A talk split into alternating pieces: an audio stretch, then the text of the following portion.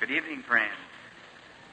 It's a pleasure to be here again tonight in the name of our Lord Jesus to serve Him with all of our hearts. And it's with great uh, pleasure that we come in this manner to serve Him.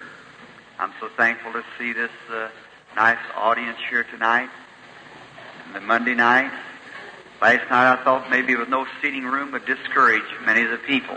As it said, so many was turned away from the outside, but tonight you're back again, and I'm thankful for you. May God bless you and grant to you the desire of your heart. And I just hope we have the old-fashioned revival that we've been looking for for so long here in Phoenix. God be praised. And now the meetings are a little has a little wear to me, as you understand that vision is kind of hard on the human being. It's been through the ages, and it is yet tonight. And it perhaps always will be until we get a glorified body. Then we can understand, but being human, it's, we can't understand those things sometimes. How the Lord does work in that manner. Now, one night this week, if the Lord willing, I want to speak a gospel message on the God's unconditional covenant. And perhaps maybe tomorrow night, if the Lord will, it's nothing but just to build the faith of the people, just to get them uh, build up to a place where it gets all the scare away from them. And we're trying our best to do that. The Christian has not one worry in the world. They should be the most freest, happiest people in all the world. Because there's nothing you can't lose, and all things work together for good to them that love God. So how can we lose? There's just nothing to lose, is there? We're just anchored away in Jesus Christ, going home to glory, having a good time while we're going along, God providing everything for us, marvelous. Is this little brother Joe sitting here? Uh, first time I've seen you for years, brother Joe. You was over at the Spanish church. I remember you. I, I just wonder what it'll be when we get up to glory and look around like that and see a face, you know, that you recognize.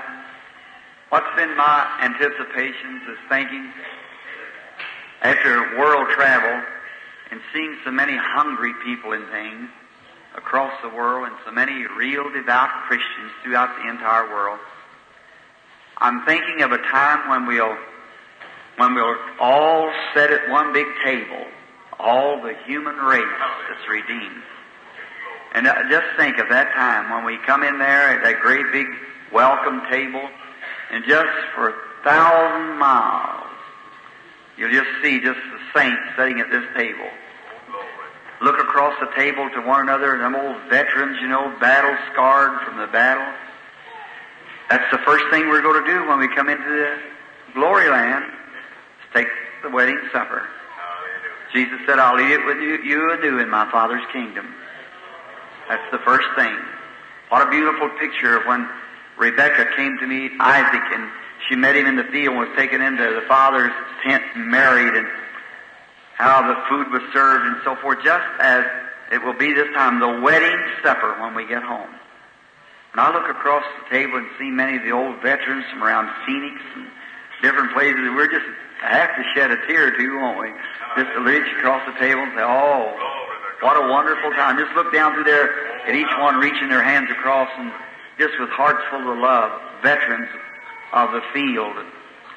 Then to see coming in here the King in His glory, come walking in His white robes, coming down along the line, putting His arm around each one, hugging us a little bit up close to Him, wiping the tears away from our eyes with His nail-scarred hands. So don't cry. It's all over. We're all here now. Enter into the joys of the Lord, which has been prepared for you since the foundation of the world. That's the day we're looking for. That's what we're striving for. I heard a radio broadcast recently where the majority of the great scientists of the world gives the world ten years before total annihilation. Ten more years. Now that's just guesswork. But where the hydrogen or oxygen, if they ever start in a battle with that, one bursting here and there and here, I don't know what will take place. Just probably sweep the whole world over, and that'll be it. There won't be even mountain, tree, green thing, or anything left on earth. Just exactly what the Bible's saying. But we'll be gone at that time. Yes, sir? It's a part of us that's immortal. No atom, no hydrogen, or nothing is needed for that. It's spirit. We'll be caught up in a moment, in a twinkling of the eye, to meet the Lord in the air. There's three comings of the Lord. You know that. There's three of everything in the Scripture. Three is God's perfect number. Three, sevens, twelves, twenty-fours, forties, fifties. But three times He came once to redeem His bride. He comes the next time we meet Him in the air to receive His bride. He comes the next time in the millennium with His bride. That's after the wedding supper's over, we return back for the millennium. I want to see Him, don't you? Here some time ago, I was heard an old man speaking and he's talking about an old slave. I don't know whether I told you about it or not. That he got salvation. The Lord saved him and they freed him. And when he was dying, he said he had entered into the gates and said he was standing just behind the door. And someone come over and said, Sam, come and receive your crown now and your reward. And he said, crown? Reward? He said, don't talk those things to me. Just let me stand and look at him for a thousand years. That's all I want to do. That's the way we feel. Don't you think that's not the feeling of all Christians? I don't want no crown. I don't want no reward. I just want to see him. I just want to look at him. Just to stand and look at him. That'll be enough for me. If he condemns me at the end of the road and says I must turn the other way, if there is such a thing as love being in hell, I'll still love him. And he's still righteous. I was nothing when I come here. I'm nothing when I leave. If I ever be accepted in there, it'll be His grace alone that did it. And that's why tonight that I am striving with all my heart, with love for everybody, everywhere. You might disagree with me scripturally. I don't have too much doctrine inside Scripture. I just love the Lord. That's all. See, that's all. And so you might say, well, Brother Branham, I, I believe this, or maybe I wouldn't exactly sit. That wouldn't keep me from having thinking just the same of you. See, we just love one another just the same. And the 23rd chapter of Exodus, the 20th verse, we start reading tonight for just a little, oh, just a few words that clock moves a little farther around and we can get the feel of the meeting. There is such a thing as you feel the meeting. I was just noticing the best of my memory when they tell me, and when the anointing of the angel of the Lord comes, it, it, well, I just don't remember it no more. What takes place, unless they tell me, now it seemed like I dreamed it. The best I remember, there's some cots and things laying here last night. They're not here tonight. I hope that there's no wheelchairs tomorrow night. The people be out on the streets walking around normally and well.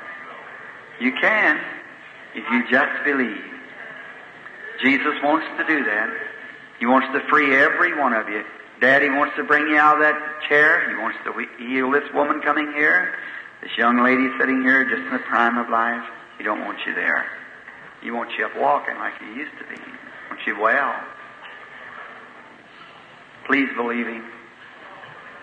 If there's anything that I could do to help you, I'd do it. If there's one thing I could do to help anyone and wouldn't do it, I'd be a brute not to do that. But the reason I'm here trying to represent our Lord is because I believe by His mercy to let me do it, I believe I can help you to see Him and believe Him and be healed. Don't be scared. That's the reason you, you, you can't receive is because you're afraid it won't happen. Just as in your mind it's already happened. See, faith is the substance of things hoped for, the evidence of things not seen. Now, while I believe you have the scripture this time, I want to read a portion here. God commissioning Moses Behold, I send an angel before thee to keep thee in the way, to bring thee into the place which I have prepared.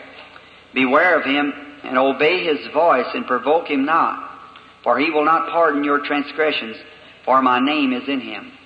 But if thou shalt indeed obey his voice, and do all that I speak, then I'll be an enemy to thy enemies, an adversary to thy adversaries.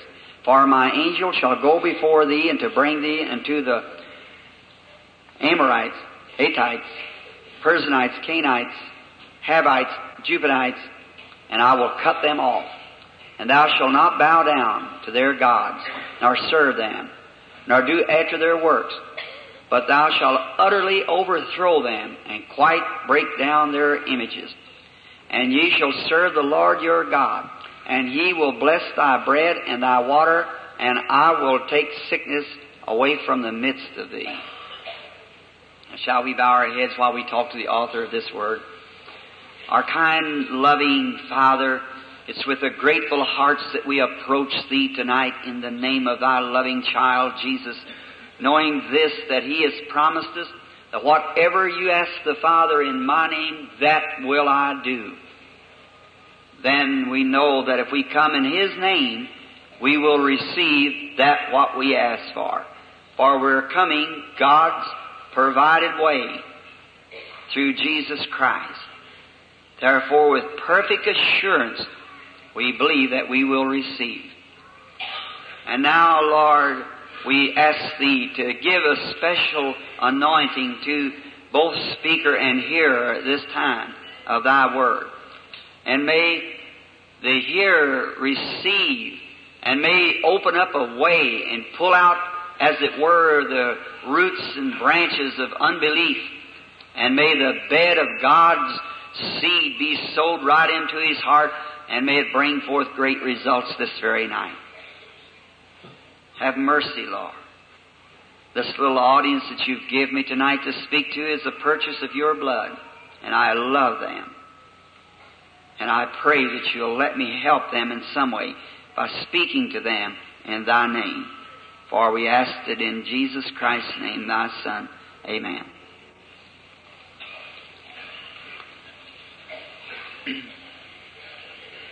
God commissioned in Moses here, most of you are acquainted with the story, how that God led the children of Israel from down in Egypt up into the promised land. How that through a famine they were taken down in Egypt in the early days. God met Abraham giving the promise and the covenant and said his seed would sojourn in a strange land, being strangers for 400 years. And then with a mighty hand would he bring them out.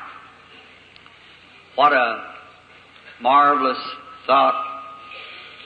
And he said then that he'd bring them into the land that he had give Abraham and to his seed for a promise, for an inheritance forever. And then we know how that the patriarch sold Joseph, which was a perfect type of Christ.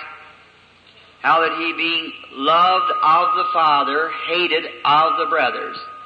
Just a typical, well, it was Christ in Joseph. And they hated him without a cause because he was spiritual. He was born a seer. And he seen visions, dreamed dreams and interpreted them. He were more spiritual than the rest of his brothers, and they hated him without a cause.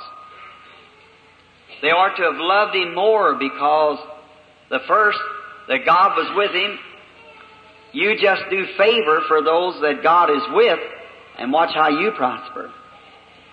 And God is always with His Son, Christ Jesus, you know that. So just do Him favor and see how you prosper. So instead of that, they hated him, as jealous of him. A very beautiful type of today, the spiritual church hated of the half brother uh, for no reason at all, where they ought to be in love that we're having a great revival. Everyone ought to be loving God for that. But instead, without a cause. And you notice he gave him a coat of many colors. Now there's only seven perfect colors, and those perfect colors are seven colors in the rainbow, and perhaps was the rainbow a type of Christ, which after the resurrection, John saw him setting to look upon as jasper, sardis stone, that's Benjamin and Reuben, first and last, he which was, which is, shall come, the root and offspring of David, the morning star, rose of Sharon, lily of the valley, Alpha, Omega. There he sits with the rainbow over his head. A covenant, a rainbow means covenant. God gave the rainbow sign to Noah as a covenant. And he made a covenant with Jesus Christ to the world, and whosoever believeth on him shall not perish, but have everlasting life. Now, Joseph had a coat of many colors, perhaps a rainbow. The most hated of his brethren was supposedly to be killed and thrown into a ditch by his own, his brothers, as Jesus was killed by his own, thrown into a ditch, but was taken up, Joseph was, and was set at the right hand of Pharaoh, the greatest commercial and military country of the world, and no man could come to Pharaoh except by Joseph. And Jesus is taken up out of the ditch of the grave and set at the right hand of the majesty on high, and no man cometh to the Father except by the Son. No man can come except by the Son. Watching his temptation when he was in prison, his beards growed out. And there was a butler and a baker, and they had a dream, and Joseph interpreted the dream. And one of them was lost, and one was saved. Jesus, when he was tacked to the cross in his prison house of death, one thief was lost and the other was saved. Perfect type. How that he gave his body as a witness or a sign. He said, now, someday, God's going to surely visit you. When he died and he left his bones in an old casket, I was supposed to lay my hand on that casket recently in a museum that they brought Joseph's bones laid in Egypt, uh, made out of lead, about that thick, beat out lead. And the famous stone of Scone looked to me like a piece of Bedford stone to me. Just a little thing sitting under an old antique chair. And anyhow, on this going down into Egypt, and Joseph, when he died, he left a memorial, his bones, letting them know that someday they were going out. Before those bones perished, that they were going out. I want to stop here just a moment. You know, the Scripture is given by inspiration. You, you don't just learn it in schools. It has to come by the revelation of the Holy Spirit. No matter how smart and shrewd you are, the Holy Spirit reveals the Word of God. Look at those Pharisees in the days of Jesus and Sadducees and teachers. Holy man, without blemish. Scholars had to be born in a certain lineage. Levite had to be trained from youth up into scriptures to know every meaning, and yet failed to see Jesus and recognize Him. When the whole scripture is laying full of it, of His coming. Get what I mean? So don't expect to know God by education or theology. You know God by being born again, new birth.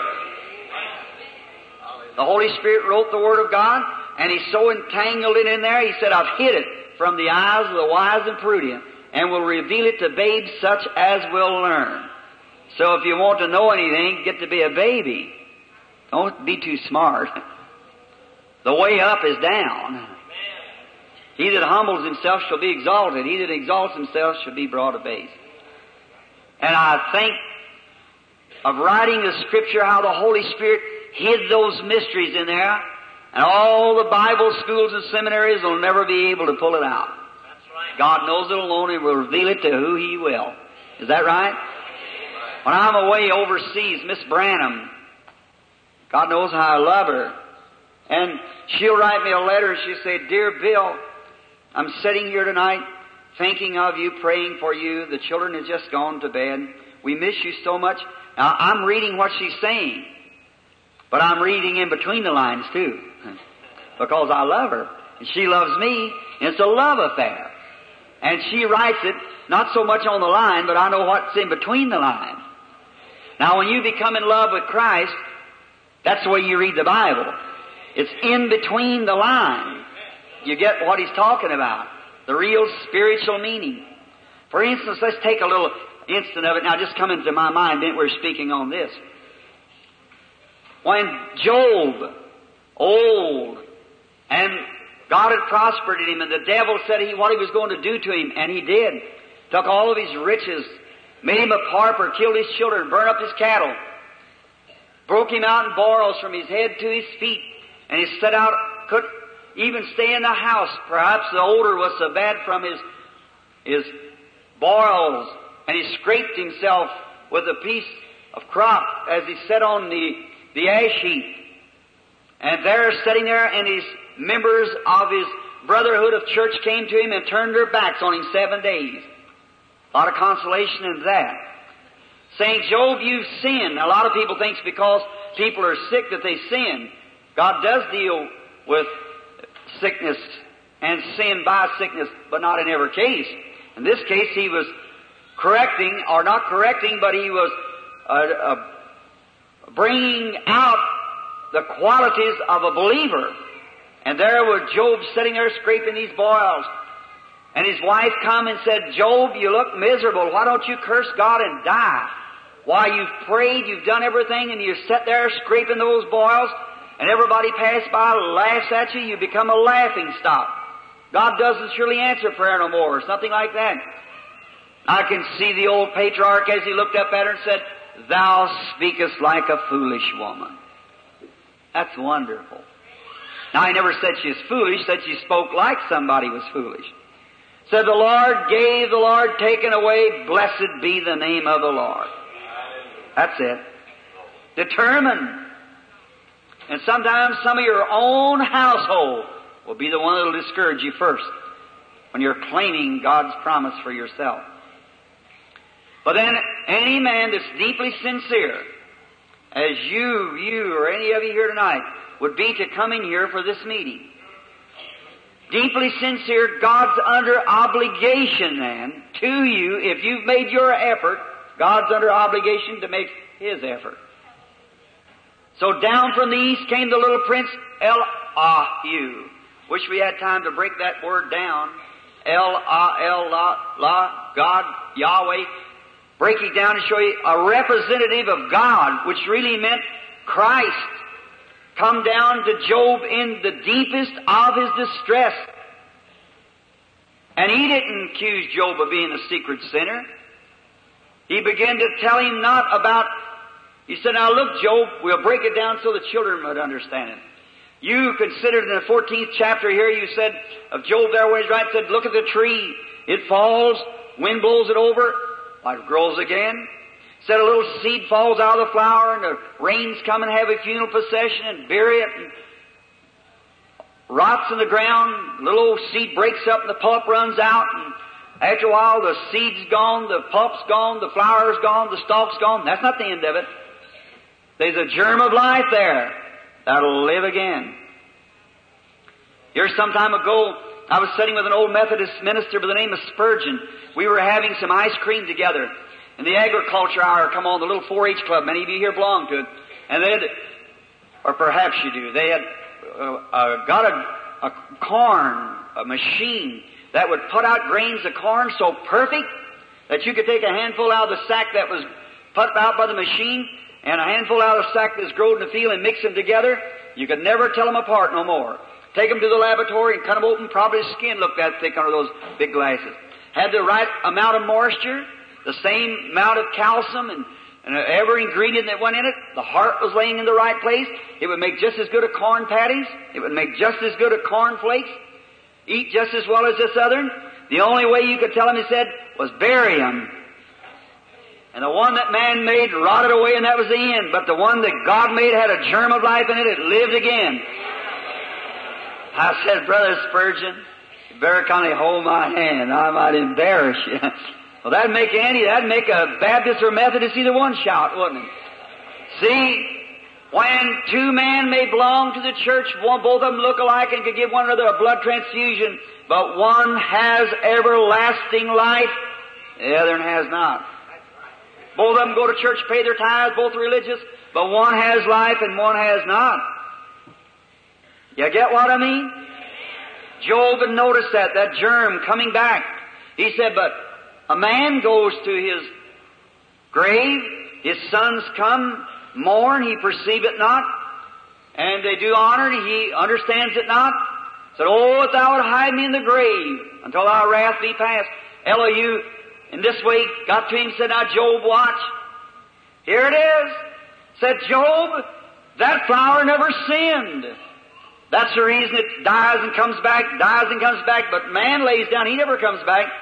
But he said there's coming a just one someday who will be able to stand in the breach, put his hand on a sinful man, a holy God, and bridge away, and he'll be the life connection. Then man shall rise.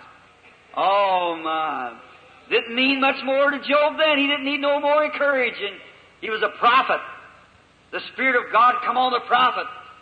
He rose from his ash heap, shook himself. The lightnings began to flash, the thunders roared.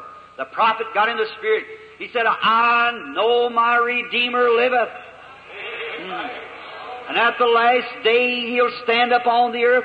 Though the skin worms destroys this body, yet in my flesh I'll see God, whom I shall see for myself. Mine eyes shall behold and not another. For we brought nothing into this world, and it's certain we take nothing out. The Lord gave, the Lord taken away. Blessed be the name of the Lord. What are we discouraged about? I'll see him at the last day. Yet just as full of morals as he could be. Yet in my flesh I'll see him. Amen. Oh my. Look at him. Then Job. We'll have to hurry. Job, when he died, he specified his burying place. Now watch between the lines here now. He specified his burying place there in Palestine. Along come Abraham, and when Sarah died, his sweetheart, heaven wouldn't hardly be heaven without Sarah and Abraham, would have. Them sweethearts of the Bible, see how loyal and loving. Notice, when Sarah died, Abraham bought a parcel of ground near the grave where Job was buried. I wonder why. They said, Oh, we'll give it to you. He said, No, I'm going to give you so many shekels of silver for it, and I'm going to give a witness here to this day to let you know that I have bought this for my burying place. I wonder why. He's a prophet. He buried Sarah.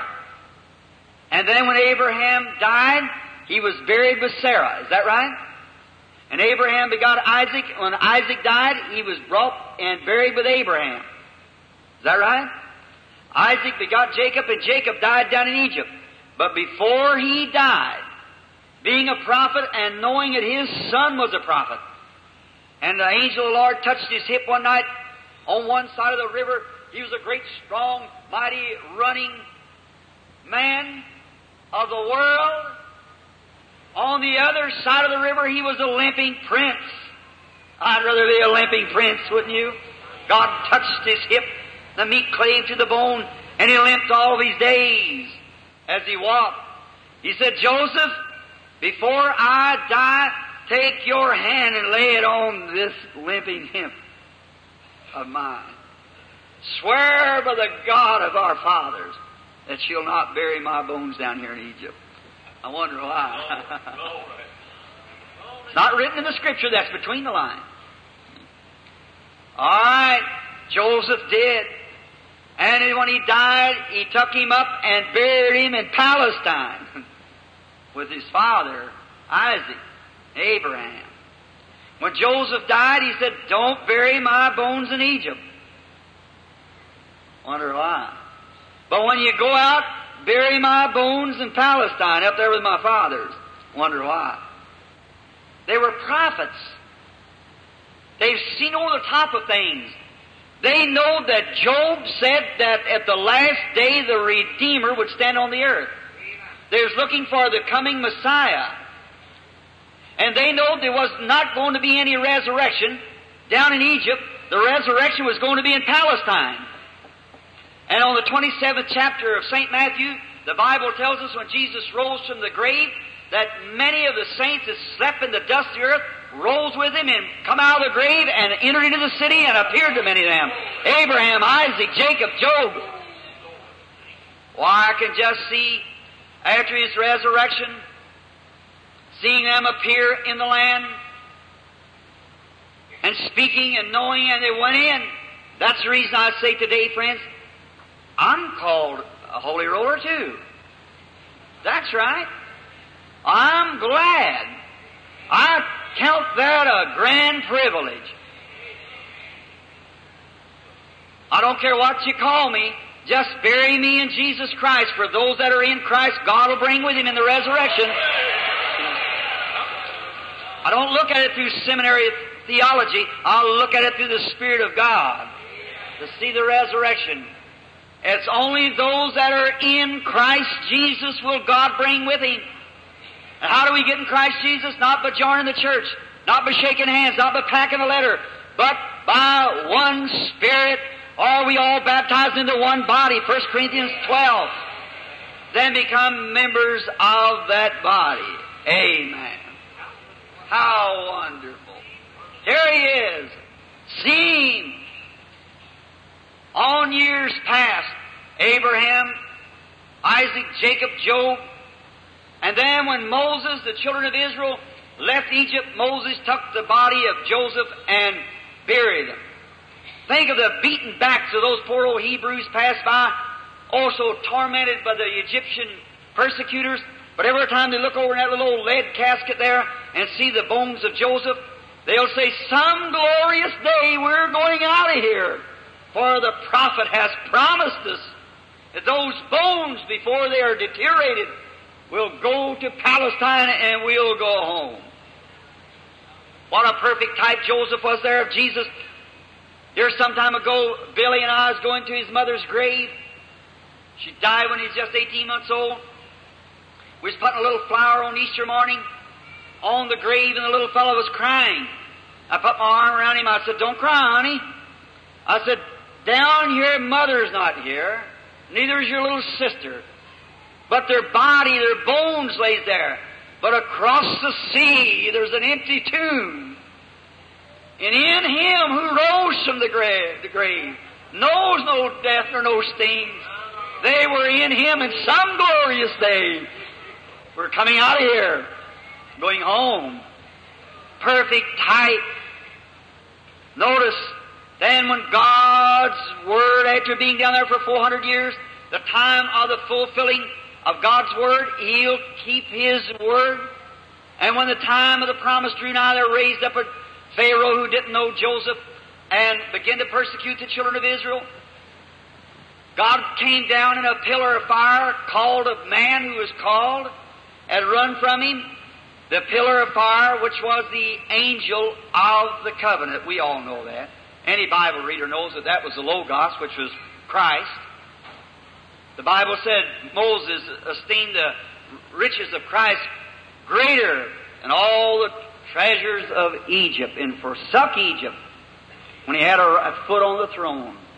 But he, I'd rather suffer with the people of God and to have the pleasures of sin for a season. Notice, all great people, great man, and every individual has a time where there is a decision time. You got to say yes or no. That may be to many in here tonight. You've got to say, I will take Christ for my healer, or I won't. Notice, we'll hurry quickly because got about 12 minutes. Think of it now. The time of the promise drew nigh, and God called Moses by a pillar of fire in the burning bush. Then God commissioned him. Now, I Behold, I send the angel before thee to keep thee in the way and to bring thee into the place which has been prepared, which is given to him. Beware of him. Provoke him not, for he will not pardon your transgression, for my name is in him. But if thou wilt indeed obey his voice and do all that I speak, then I'll be an adversary to thy adversaries.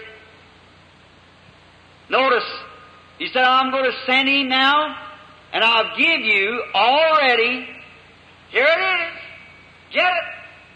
I have give you Palestine. It's yours now. Now it's all fenced in with Hivites, Judites, Perizzites, Amorites. It's all fenced in, but I'll give it to you. It's yours. Now let's break that down just for a moment. Now the land belonged to him. Now God didn't say I'm going to go in there and empty up the land and then put you in it. He said, I'll give it to you. Now you go fight it out with them. There you are. God's give you healing tonight, lady. You, every one of you. He's give you healing. It's your possession. It's all bound down with Amorites and Canaanites and everything else of unbelief. But go in, take it over. It's yours. Belongs to you. That's right. I must fight if I should reign, increase my courage, Lord. This is not a picnic ground, this is a battlefield. See? Not a place where we lay back and say, Now, Lord, you just come push it right in me and then I'll do it. No, no. You don't do it that way. God never did it that way. He has a basis, like I spoke last night, like the law of electricity, the law of water, the law of gravitation. Everything you have to work accordingly. Now he said, there's the land. And yet some of the Israelites, when they looked at it, they said, well, we can't take it. Why, we look like grasshoppers upside of them big people. When the spies came back. But there with Joshua and Caleb, they knew what God had said. They said, we can take it. It's ours. Why, Jericho was so big that they could run two chariots around it, a horse race. How can we go in there with our spears and so forth? The gates are shut up. Great men in there look like giants, the Canaanites. Probably the descendants of Ham. And how could we ever go in and take that? See, they looked at the natural part. How could this woman walk? How could that one? How could this man ever get out of it? How could that man with a fixing to be dying the next few days of heart trouble? How can he be made well right now? It's unreasonable. You can't reason it out. God isn't known by reasons. No man understands it. You've got to accept it by faith and say it's so. It's against science. It's against knowledge. The knowledge of this world is foolishness before God. It's against all scientific research for a virgin to bring forth a child, but she did it. Where'd the world come from? God just spoke and said, let there be, and it was. Now He's give you this promise, it's yours, every one of you. Was healed 1900 years ago when Jesus died at Calvary? I know He's a whole lot of briars growed up in it. There's a whole lot of Canaanites standing there saying, days of miracles is past. There's a whole lot of Perizzites saying, I don't believe in them holy rollers, but go in and take it. It's yours. God give it to you. It's a promise. Go on, take it anyhow. If God said so, what do you care about Canaanites? Those long-faced people that says the days of miracles is past. It is for them, but it isn't for the believer. Fellow said, I don't believe it, Brother Branham. I said, it wasn't for you. It's only for believers. That's all. Not for unbelievers. Now, he said, go take it. Notice, he said, I'll send my fear before you. My angel. He'll prepare the way. And if you notice, when they got over there, one was looking at the material thing. The other was looking at the spiritual thing, the promise of God. Not long ago, oh, five or six years ago, I was called to a hospital where a boy with black diphtheria was dying. The doctor wouldn't let me go in on account of my boy, a little girl. He said, Preacher, you can't go in there. I learned the man was Catholic a little later on. He said, You can't go in there. He said, You got children of your own. The man was trying to be sincere. He said, The boy's dying. There's nothing you can do for him. He said, He's been unconscious now for two days. The cardiogram, every electric cardiogram showed the plumb down to almost zero and said he'll never come back. The boy's dying. The old father and mother stood there and said, We want him to go anyhow. Well, I said, Look, sir, if a priest was standing here and wanted to give that boy the last rites of the church, would you let him go? He said, Certainly, but the priest is not a married man with children like you've got. I said, I'll take the responsibility. Well, he tucked me in there and dressed me up like a Ku Klux Klan and all the thing all over me and uh, like that and washed my hands and sent me in before the boy, and he was unconscious. The mother bowed on one side, and the father on the other side. The little nurse stood at the end. I had never done a thing but just ask God to let the boy live. Don't believe it's God's will take that little fellow like that. He's about 15 years old. Laid hands over on him and said, God, this is your word. And I believe you, and I lay my hands up on him in commemoration of what you said. Got up, said, Amen. The father run around the other side, grabbed the mother and kissed her, said, Mother, isn't this wonderful? The boy laying there dying. Well, he said, Mother said, Oh, it's so wonderful, honey. Said, Think that the Lord has healed our boy. And him laying there dying. The little nurse said, I believe, sir, that you misunderstood what the doctor said. Said, ah, it's good to have faith, but how can you act like that? Be so happy when your boy will be a corpse in the next, next couple hours. Said, that cardiogram, when he goes down like electric, never what it is, it never has been known in all the world's history to ever come up again. Said the boy's dying. That old saint wiped the tears from his eyes, put his hands over on that little nurse's shoulder, said, My dear loving child. he said, You are looking to that electric cardiogram because that's all you know to look to. But I'm looking to a divine promise that was made by God. My boy lives. Hallelujah. The boy's married now and got a baby. All right. It depends on what you think about God's promise. He give it to you if you'll go in and possess it. It's yours. Go take it. They said, well, we can't. But Joshua and Caleb knowed what God had said. So they believed it. Now notice, in the 29th verse, he said, I will not drive them all out in one year unless the beasts of the field multiply against you and come against you. But little by little will I drive them out, just as you're able to possess the land, I'll drive them out. There you are. Accept it now. No matter how you feel, don't wait till prayer starts. Accept it now. If you can't move your foot, but you find out you can move your toe, that's all you need right now. that's right. Little by little, I'll drive every enemy away, every unbelief, every before the meeting's over, you can be shouting and run up down the floor. Just as you're able to accept it, that's how I'll drive it out. I'll send my angel before thee to keep thee in the way.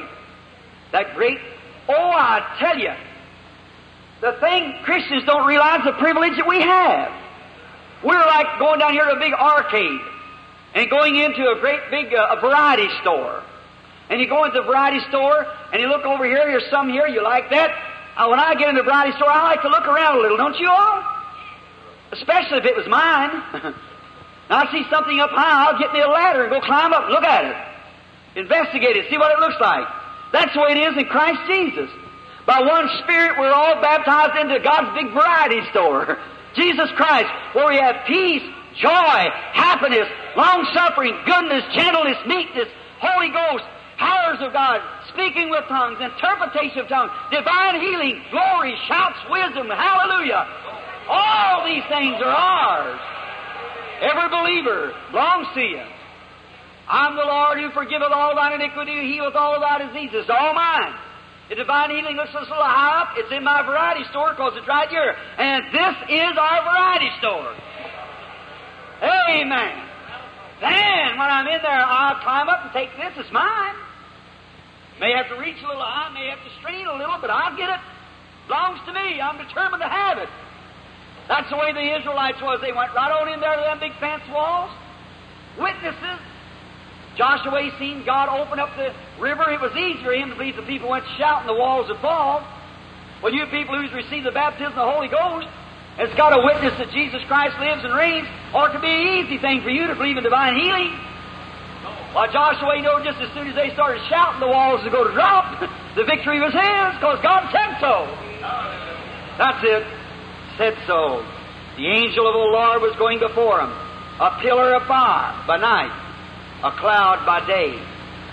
The angel of the covenant, the Christ, the Logos, before it was made flesh to dwell among us. Now I want to ask you something. That was the sign of the Old Testament they followed that pillar of fire. Wherever it went, they went. When it stopped, they stopped. And they built their tents under the pillar of fire.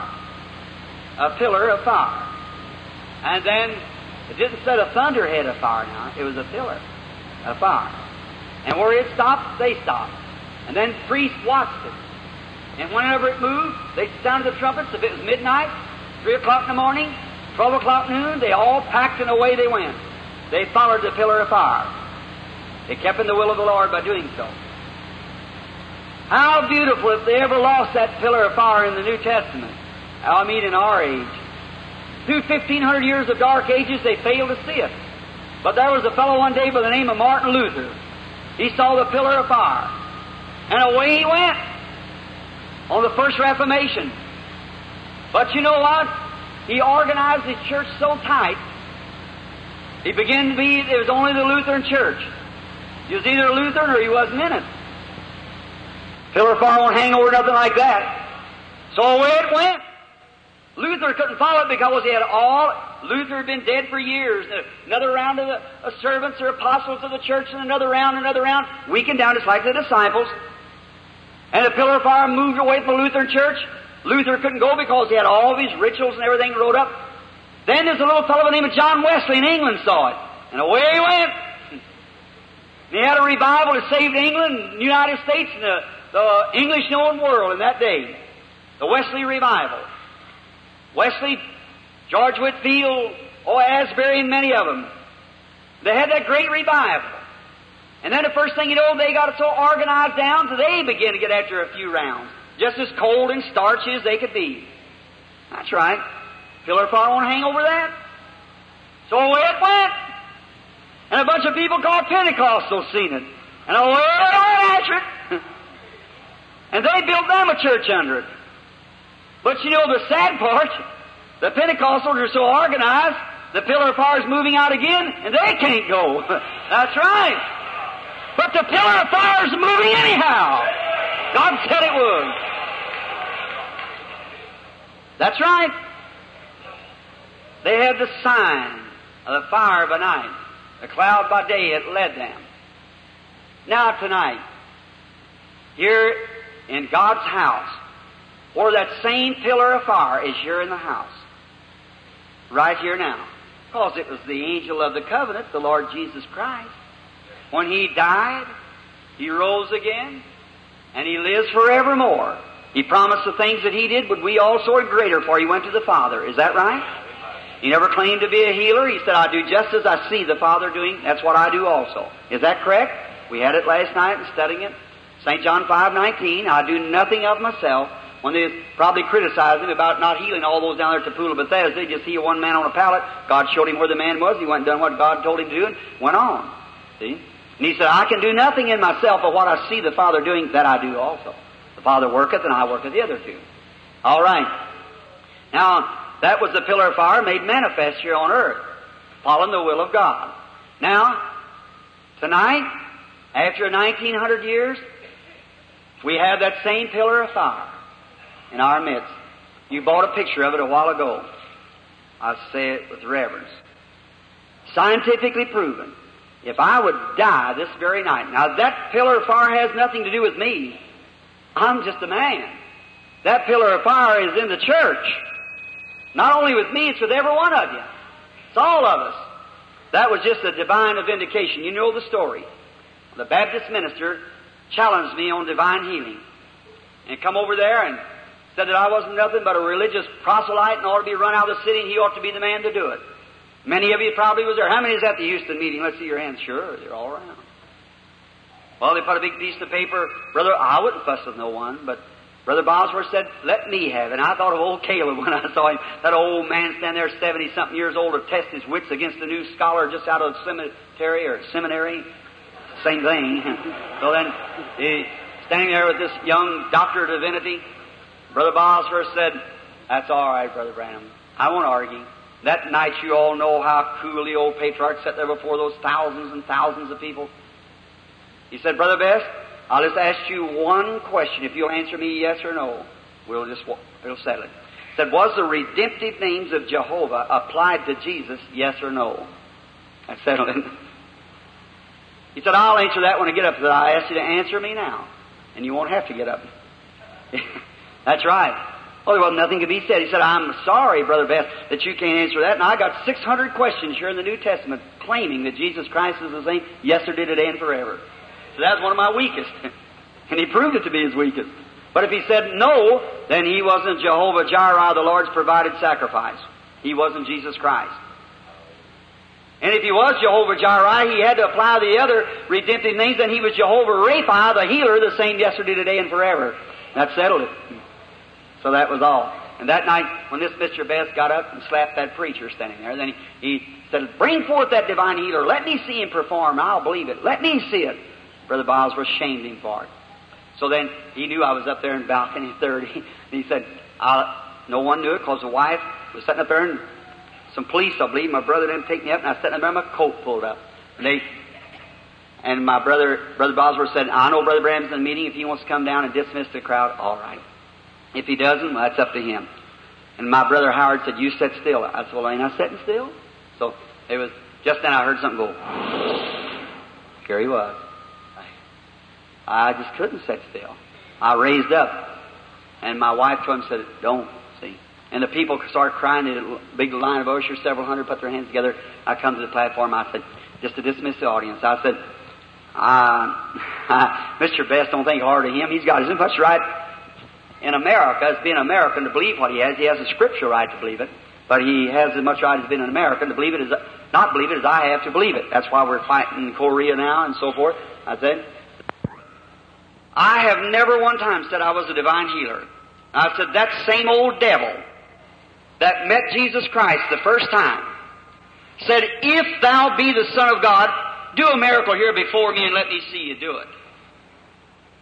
A man challenged me on the radio here not long ago. Said he'd give a thousand dollars for anybody that would prove one case of divine healing. About an hour after that, there's about 20 cases standing at my door with doctors and statements and everything else. Let's go collect that thousand dollars. I went over to his house. He said, I'll take you over to Abilene, Texas, our headquarters, and we'll take a little girl over there and we'll cut her arm, and you heal it, and we hold it out and let you, we, all of our brethren will give you a thousand dollars. I said, you're suffering with a bad case of mental deficiency. Any man would think of such a thing as that. As the same old devil that met Jesus and said, Now if you be the Son of God, perform a miracle here before me let me see you do it and I'll believe you. Turn these stones into bread now and you eat. Now let me see you do it. Took him up on the temple and said, Now, if you be the Son of God, cast yourself down, cause it's written in the Scripture, give his angels charge concerning this any time the dash foot against stone, bear thee up.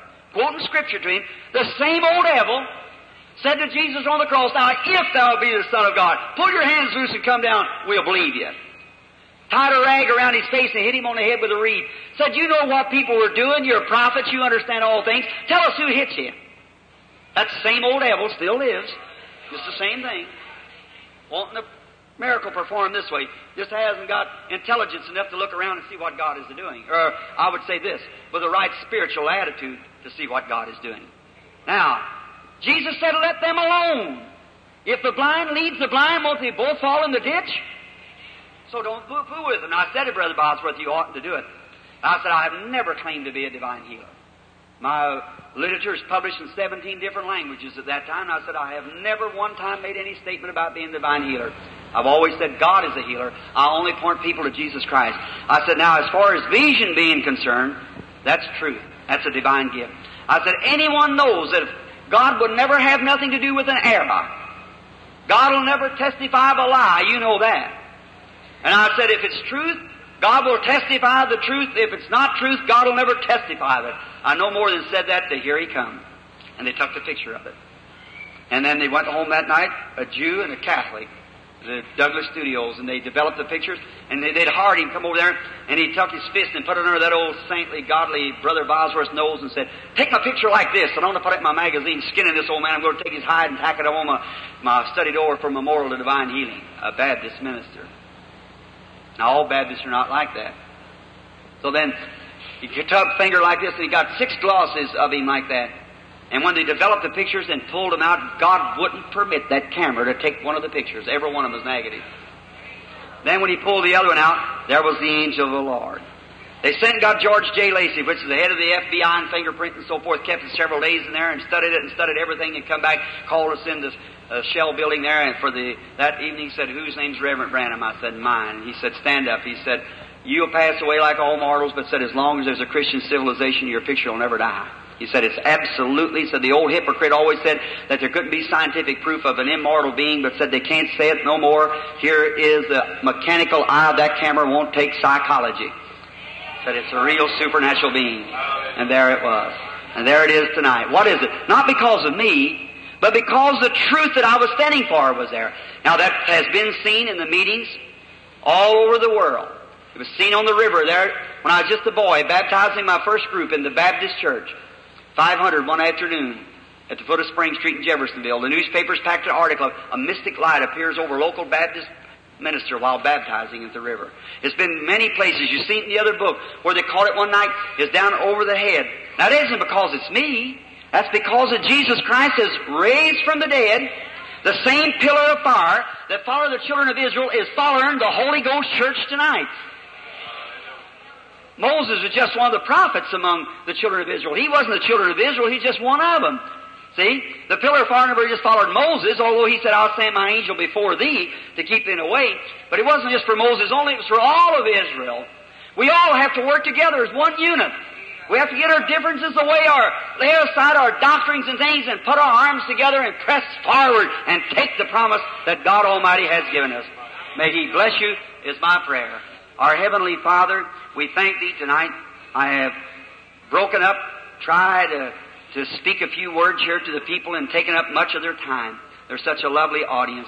Now, Almighty God, that raised up Jesus Christ from the dead, who's sitting on the throne of God tonight, expecting the church to missionary the world so he can come back and sit on David's throne, his own throne, which he rightly is heir to.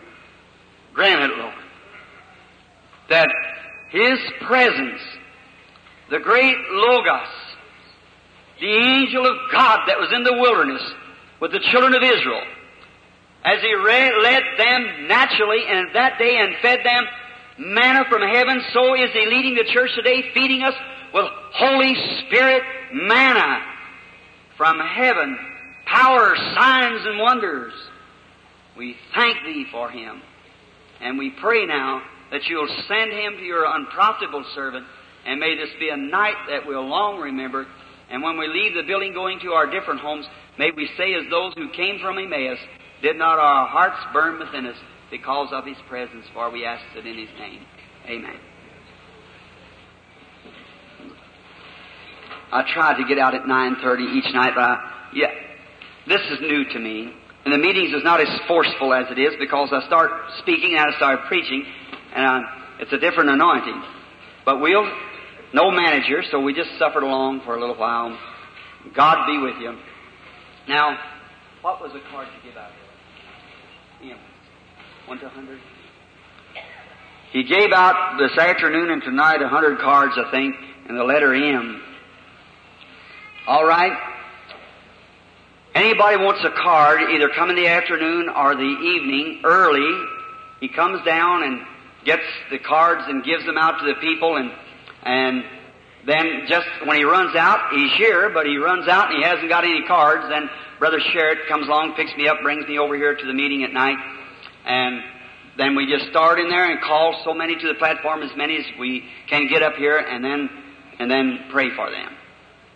Now the main thing is, friends, if Jesus raised from the dead,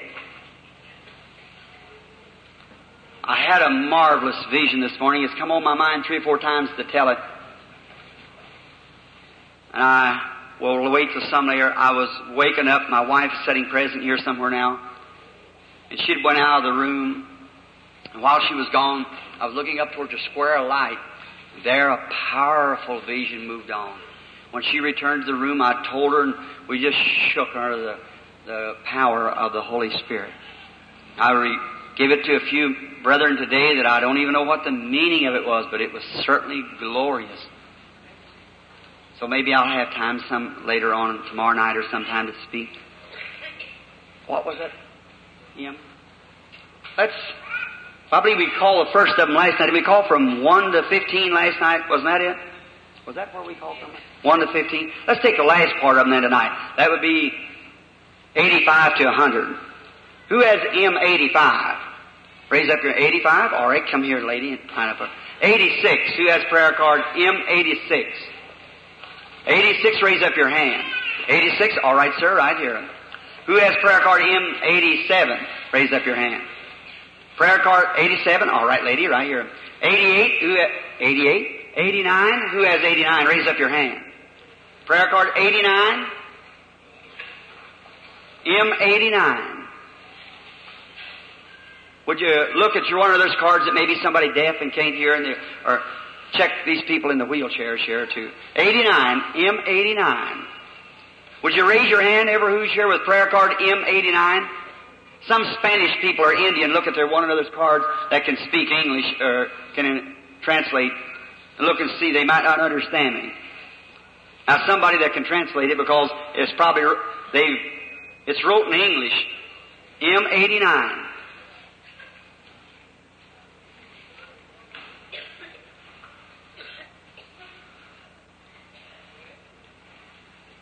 M89, is it appeared? All right. M89. Now remember, a lot of times when I call them, they say, nobody told me, my, my prayer card was called, but nobody told me I was deaf or I couldn't get up and I couldn't move and, and nobody helped me. So I don't remember, I called it 89, 90. Who has prayer card M90? 91, 92. Raise up your hands. 92, 93. Raise up your hands. 94, 95, 96. That's it. 97, 98, 99, 100. Now, while they're getting lined up, I wish the organist would come to the organ if she would, the musicians. Now, how many in here that does not have a prayer card and wants to be healed, raise your hand. If you notice in every meeting, there's ten healed out there to one at the platform. The only thing I ask you to do is pray and believe with all your heart that the things that I'm telling you is the truth, that God has, has did this, and I believe that with all my heart that each of you will be healed. May the Lord God bless you and grant. Now I'm going to ask each one, if you will, especially the little ones, be just as, keep your seats just as quietly as you can, because this is the service of the Lord. All right, would you give us a little card if you would?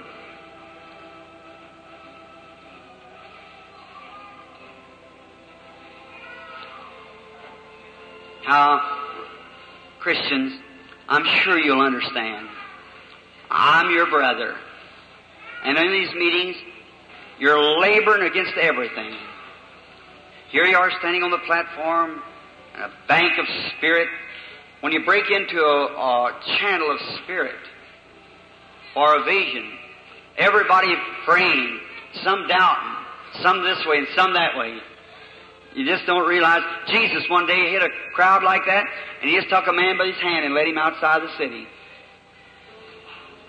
And spit in the ground, made mud, and put it on his eyes, and told him to go wash, and the next day he come seeing, see. He went into a place where he was all screaming on account of the little girl had just died, laughing at him, because he said she wasn't dead.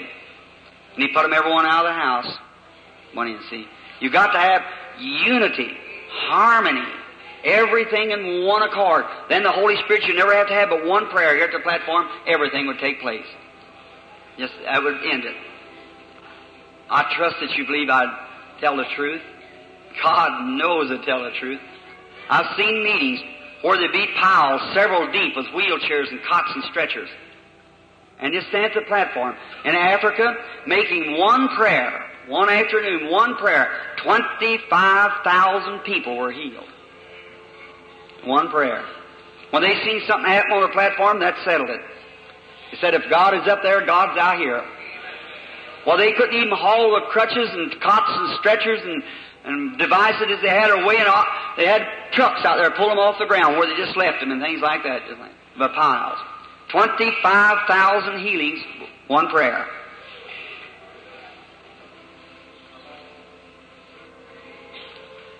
Now, as they're getting the people lined up to come, I want each one of you to be real prayerful.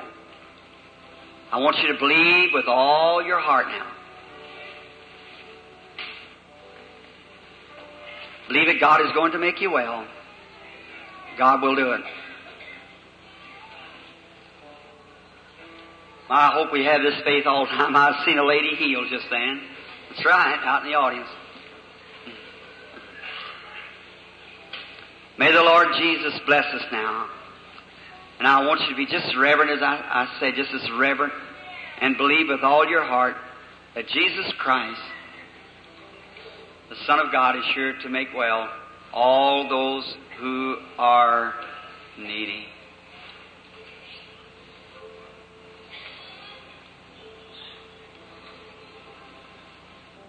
Just what he could do.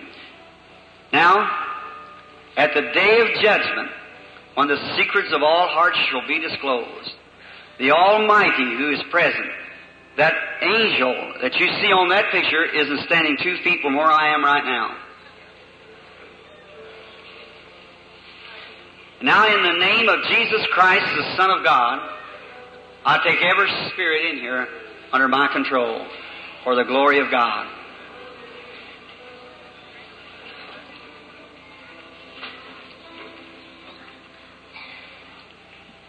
Be reverent. Now I must talk to the woman just a moment. Be of the strangers here in the gates. If Jesus was here, what would he say to the woman? Would he say, I'll heal you? He couldn't, for he's already done it. But he talked to a woman at the well one time about a subject and he caught what was wrong with her and told her. And if he could only do what the Father would show him. Is that right? That's what the Scripture says. Now, as he was here today, he said, He's not dead, He's a living. And He is here. But He's in a spirit form. And this is Him you see in the picture there. It's He, the Lord, the Logos, the angel of the covenant.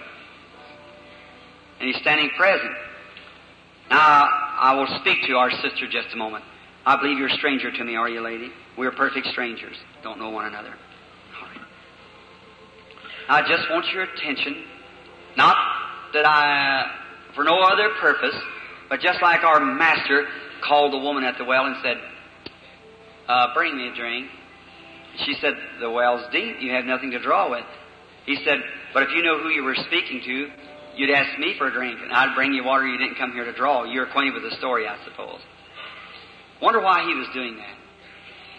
Now, to my honest opinion, after being acquainted with the Spirit, he was contacting her spirit, her soul.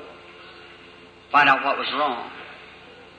Now, if he's the same yesterday, today, and forever, and I speak to you, and if that pillar of fire is here, and us being strangers and know one another not, and I know nothing about you, you know that. Well then, if the Holy Spirit will come and tell me what your trouble is, or something in that manner, like Philip, when Philip come to him, he said, uh, Went and got Nathaniel and he said, Could anything good come out of Nazareth? He said, Come and see. And he said, when he saw Philip coming, he said, There's an Israelite in whom there's no guile. He said, When'd you know me? He said, Before Philip called you when you were under the tree, I saw you. That settled it, didn't it? Just when he said that, that was enough. That would be enough for you tonight, would it? To make you believe. Well, I trust that he will. And just the same thing a man talking to a woman, like it was at the well. That's the way it starts again tonight. A man talking to a woman. And the woman was a believer. She said, Our father Jacob dug this well and so forth, his cattle drank from it. And you're a believer. And I'm your brother. And now, God Almighty will have to reveal, if He will, your trouble.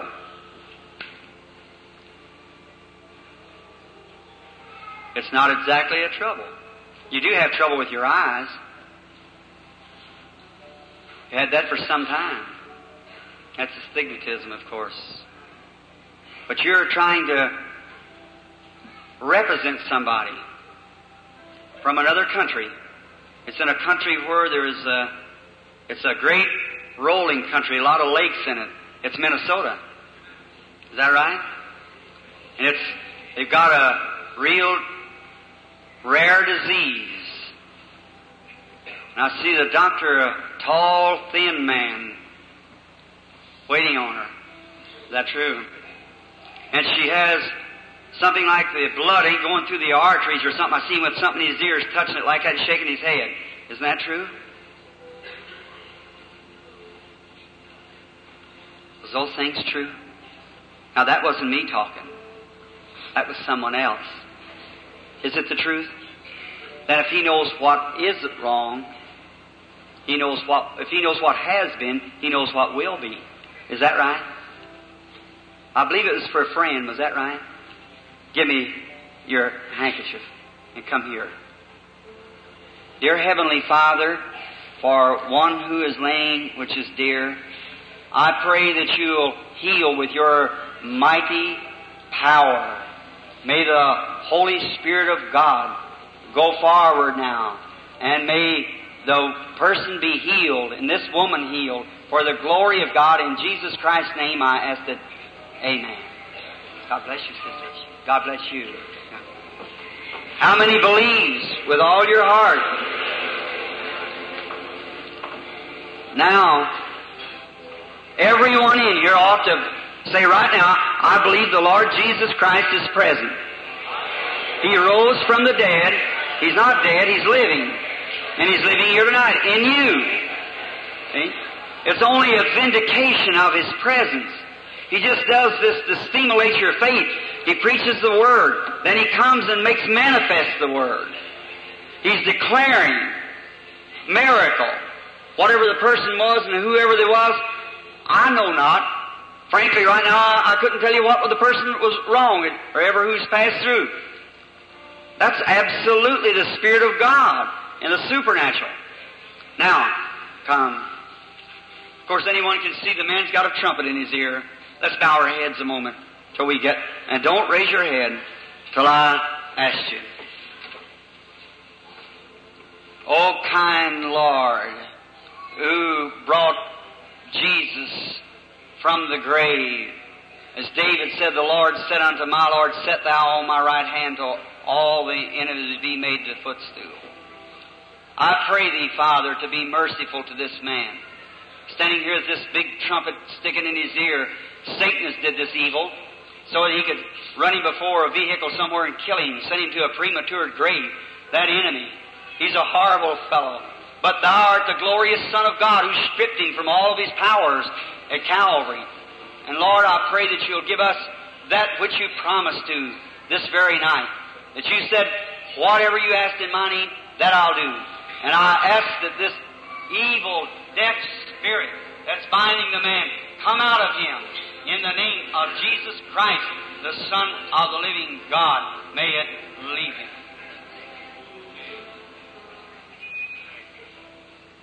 How long have you been that way? My hearing has gone and out of here. Um, do you, you believe that the Lord Jesus Sure, I, I believe that. All right, you can raise your head. All right? You can hear this sounding. Um, so you believe with all your heart. Sure, I believe with all my heart. And you know He loves you, don't you? Yes, it's Yeah. not very plain. Yes. You hear me. I believe. Now, of course, you got eye trouble. It's bothering you too. Is that right? It's your eyes. And um, you also have a blood clot in your leg. Is that right? Right. It's gone from you. Years. Yes, sir. It's been there a long time, but it's leaving you now. And another thing, you're fixing to take a trip, an airplane trip. Yes, my Yes, sir. Your father-in-law just died, and your father-in-law lives in Idaho. That's right. That's where you come from. And he just died, and you're going in the morning. You got the message today, so go on your road rejoicing and be happy. And the Lord, yes, sir. And the Lord God bless you and you.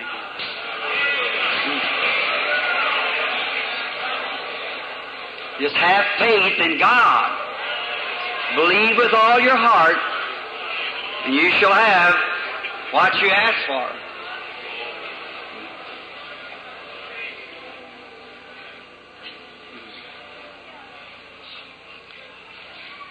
You believe that arthritis would leave you?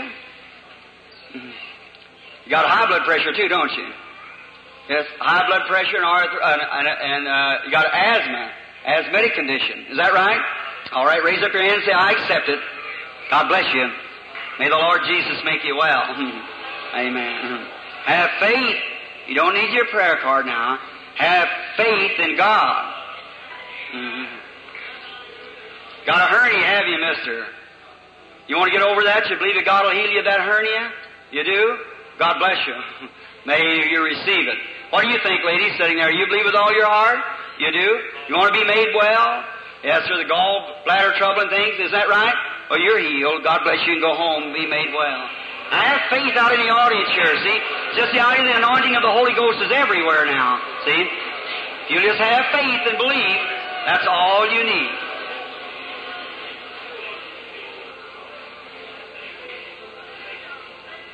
Have faith in God. Don't doubt. Believe with all your heart. God will bring it to pass. All right, bring the patient.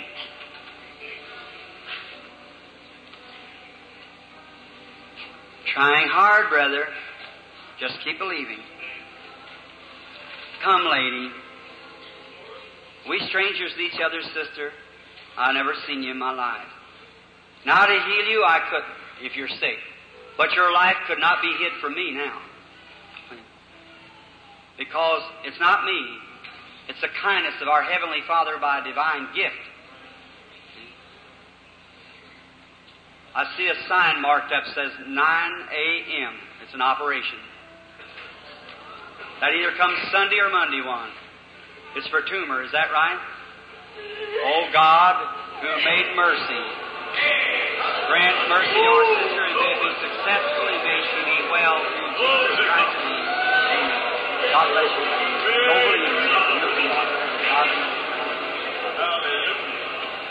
Have faith in God.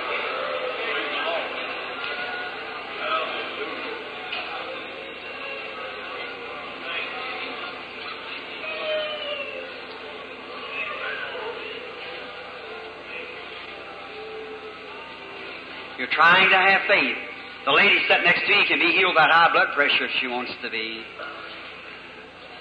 You want to be healed with your high blood? You believe He healed you? Raise up your hand and say, I accept it. God bless you. Then go home and may it drop in the name of Jesus Christ. And may you be made well.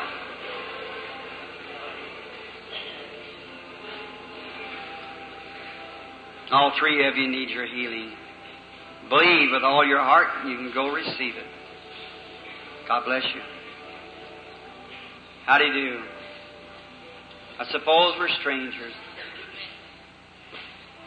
God Almighty, who created the heavens and earth, who whose presence I stand in now, knows that your life could not be hid as far as His will would be. He could reveal it. And now,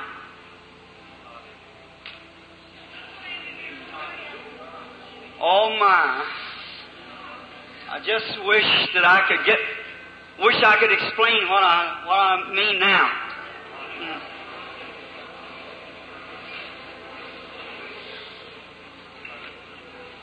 Don't doubt.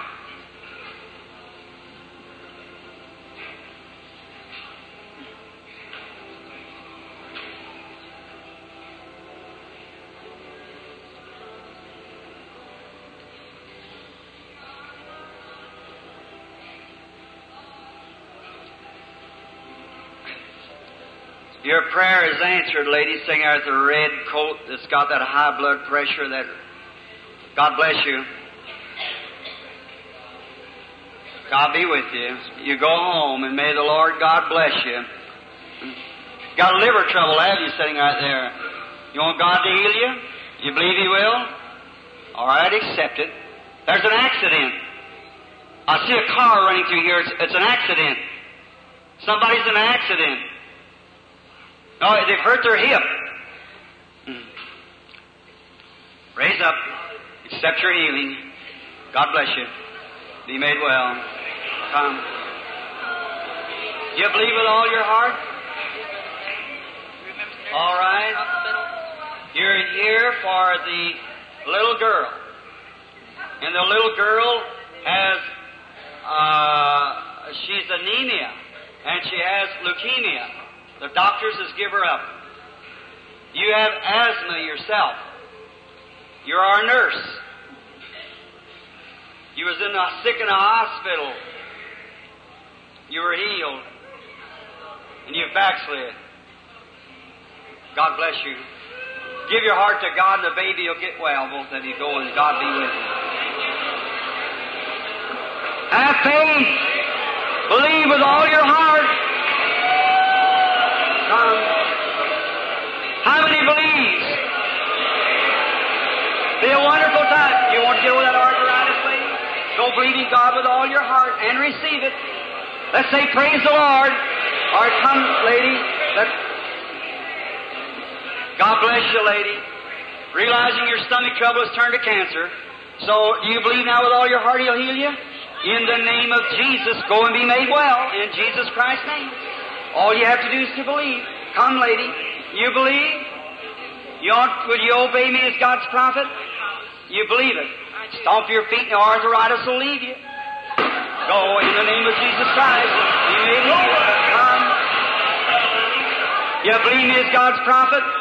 Catch your breath real deep. You're not coughing now. The asthma has left you. Go in the name of Jesus and be made whole. All right. You see, while you're sitting there, lady, just keep moving, thanking God. Bless you. Let's say, Praise the Lord. Believe with all your heart, you shall see the glory. Go shouting and praising God. I believe every person in here can be healed at this time. The whole building's becoming milky. I can't even see what I'm looking at hardly. You believe, lady? You believe, yeah, all you? Every one of you that believes that Jesus Christ is here in the building now, stand up to your feet and accept Him as your healer, and you shall be made well. Almighty God, in Jesus Christ's name, I cast away every evil spirit, free the sick and the afflicted, and make them well. Amen.